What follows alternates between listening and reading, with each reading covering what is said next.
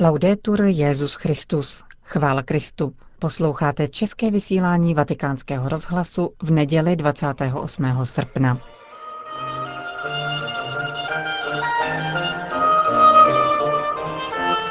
Milí posluchači, v dnešním komentáři Církev a svět vám nabídneme recenzi filmu There Be Dragons o zakladateli Opus Dei z pera Vittoria Messoriho a pak promluvu Benedikta XVI. před modlitbou Anděl Páně v Castel Gandolfu. Příjemný poslech přeje Johana Bronková.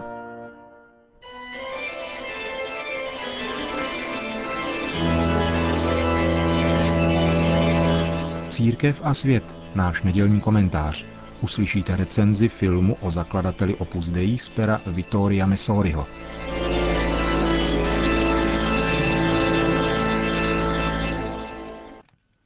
Režisér Roland Joffé, francouzský žid narozený v Anglii, se prohlašuje za agnostika.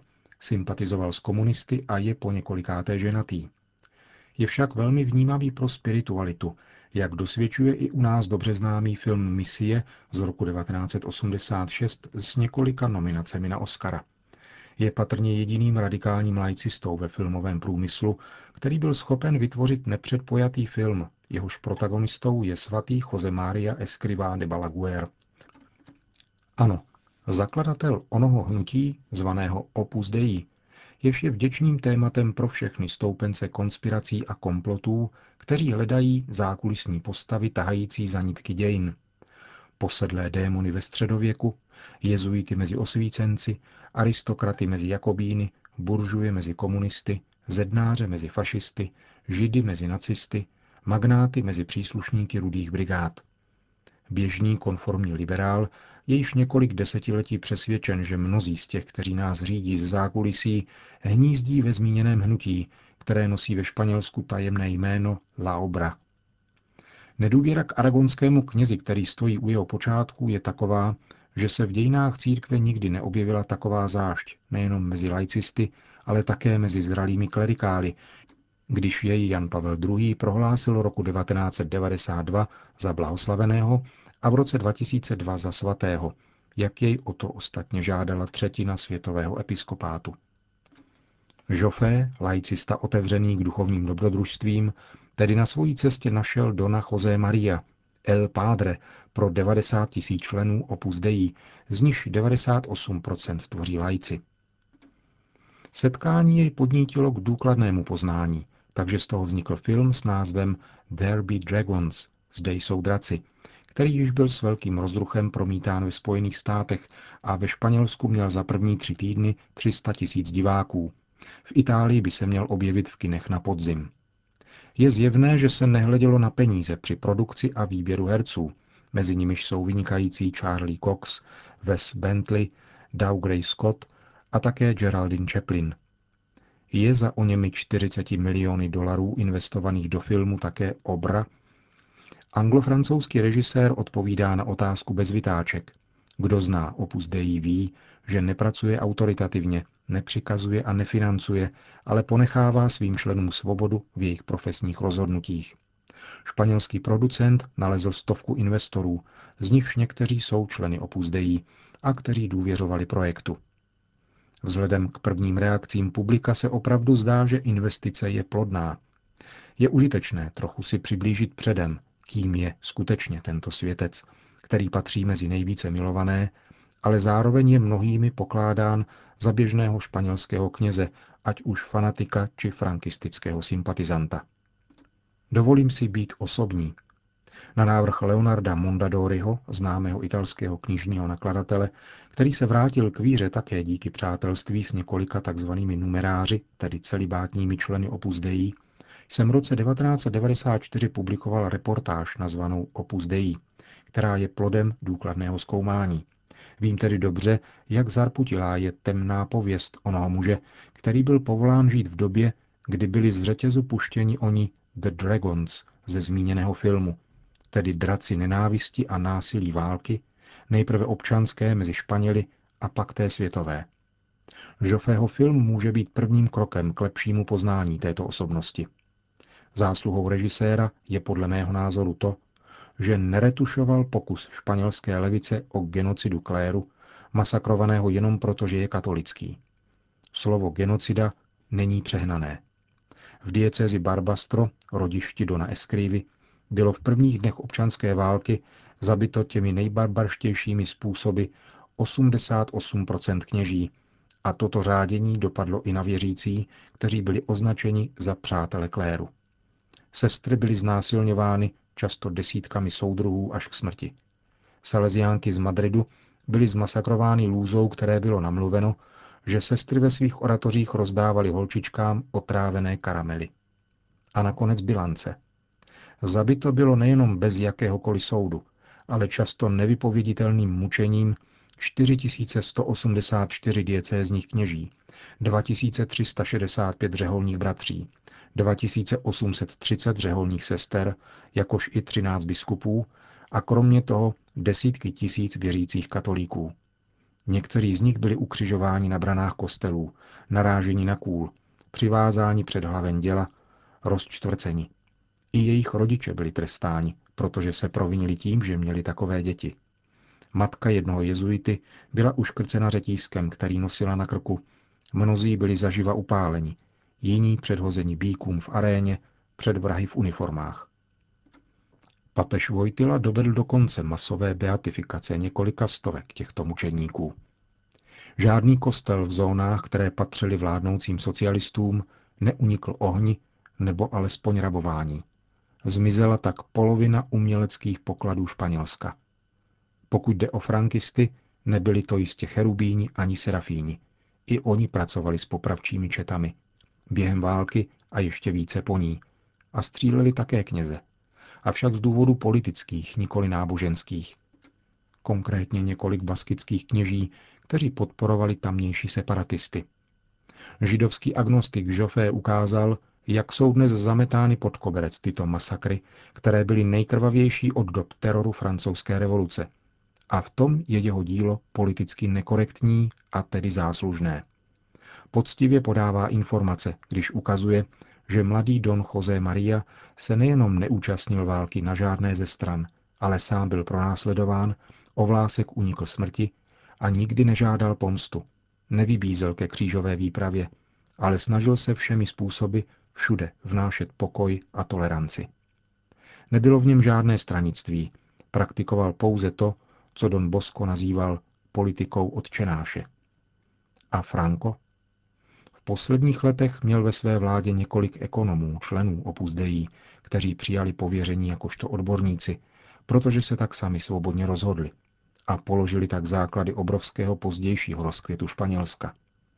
Málo se však mluví o mnoha členech téhož Opus Dei, kteří byli donuceni odejít do exilu a někdy končili ve vězení. Jen jednou byl tento budoucí světec pozván kázat před generála Franka. Kázal o smrti, která čeká na každého, i na mocné, a o božím soudu, který pro ně bude obzvláště přísný. Nikdy více už do generálova paláce pozván nebyl.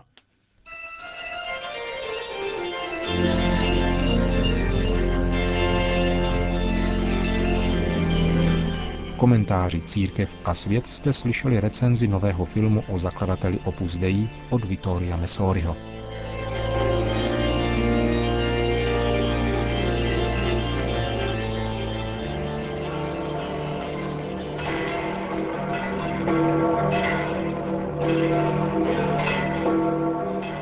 Benedikt XVI. pokračuje ve svém letním pobytu v Castel Gandolfu. Tam také na nádvoří papežské rezidence pozdravil poutníky před polední modlitbou Anděl Páně.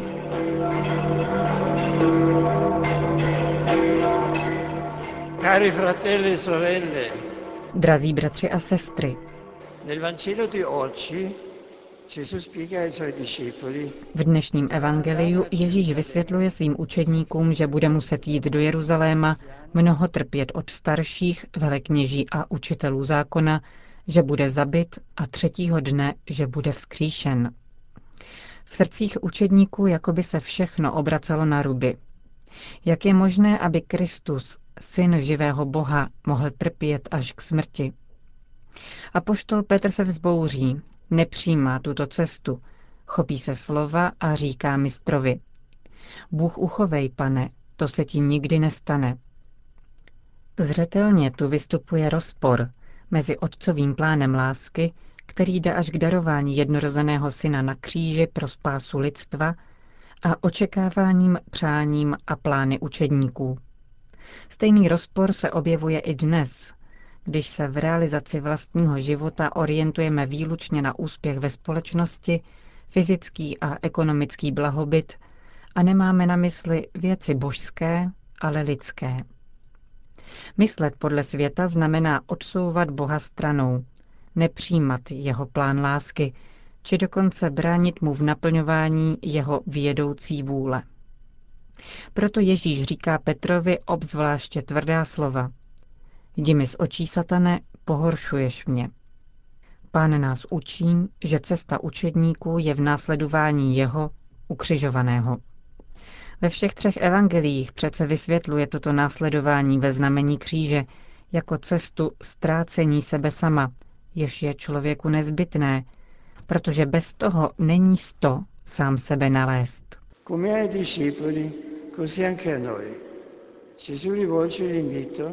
Stejně jako k učedníkům, také k nám se Ježíš obrací s výzvou.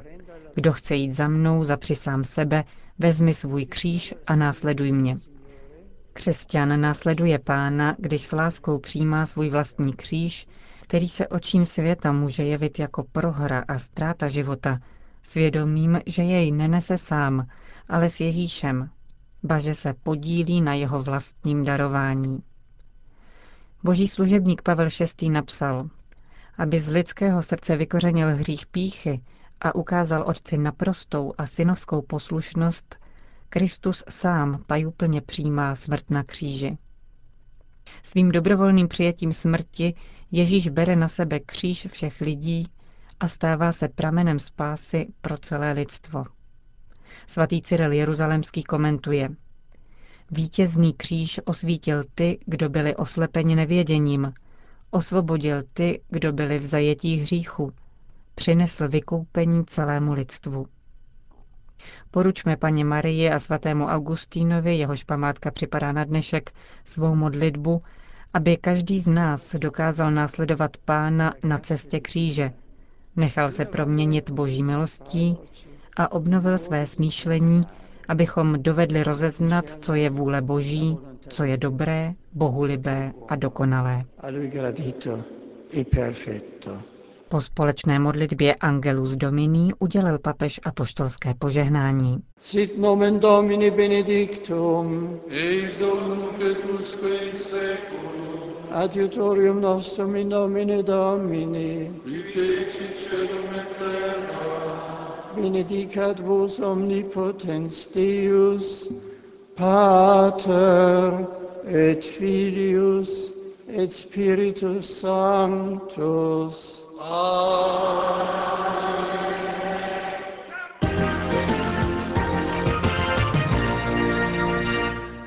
na závěr jedna zpráva z Číny. Na tři roky nocených prací byl odsouzen představitel podzemního společenství katolické církve v diecézi Heze. Páter Wang Chengli, administrátor diecéze, byl uvězněn 3. srpna spolu s třemi dalšími kněžími, kteří byli později propuštěni.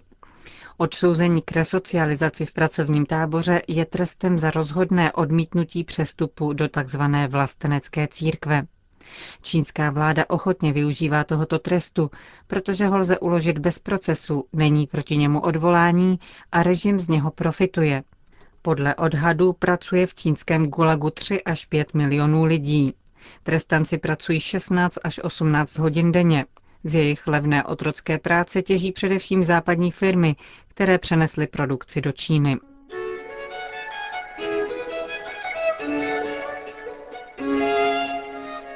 Končíme české vysílání vatikánského rozhlasu. Chvála Kristu, laudetur Jezus Christus.